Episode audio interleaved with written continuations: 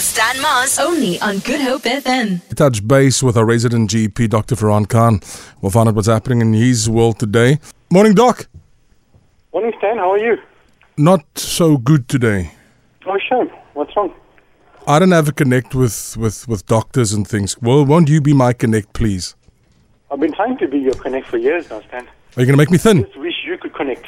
I just checked your Wi-Fi router, Stan. Uh, my Wi-Fi route. so, I was with the doctor on Saturday, and then myself and the doctor we saw something in the traffic, and the doctor was so calm about it. I, of course, jumped out and I took my phone because you know I'm immature like that. But it was just priceless, doc. I mean, nothing upset you, or nothing gets your blood pumping. What's going on with you?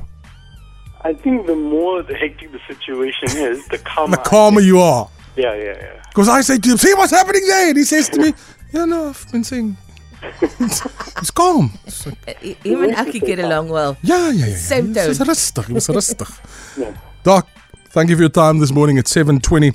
Obviously, Doc, I mean, I, I, was, I was listening to the news now and people are talking about, about new variants coming and they're saying that this variant could potentially um, spread even faster than the last one.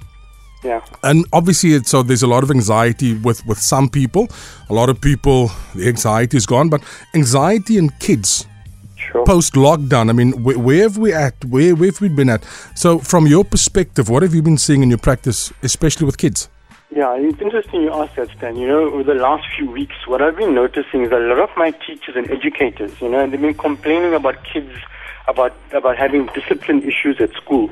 You know, so much so that a principal uh, who I spoke to has actually set aside a complete day in order to manage these disciplinary matters.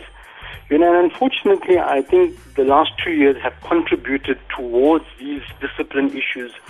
Because a lot of these kids, unfortunately, you know, they have lost loved ones, they've lost parents, they've lost grandparents, you know, and they haven't had uh, the ability, they haven't been able to process any of these emotions, you know. They've lost a lot of their social skills as well.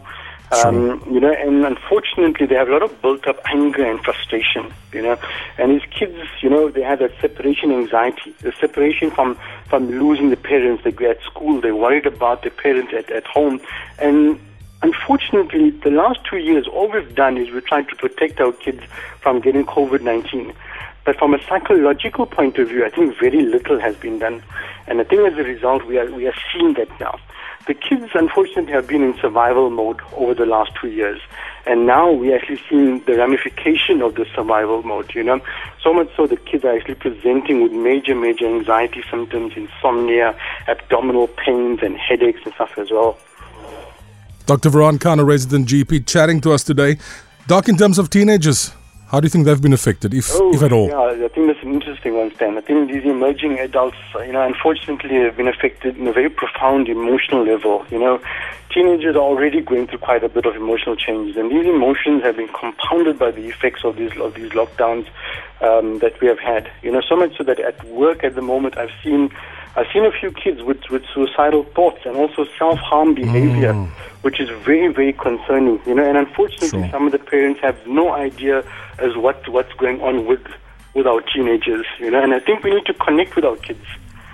100% keep the doors of communication open Yeah, definitely. You know, I think we need to take time out from our busy day, you know, speak to our kids. How was your day at school? How's your friends? What did you do? You know, take some time out.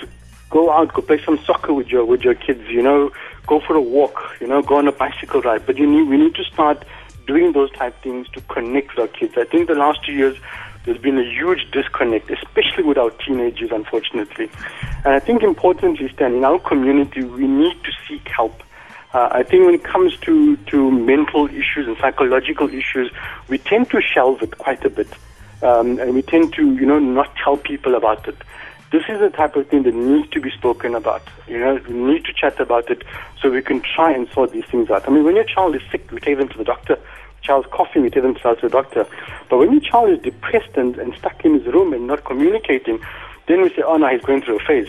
Those kids need to be watched out for. You know, you need to take care of them.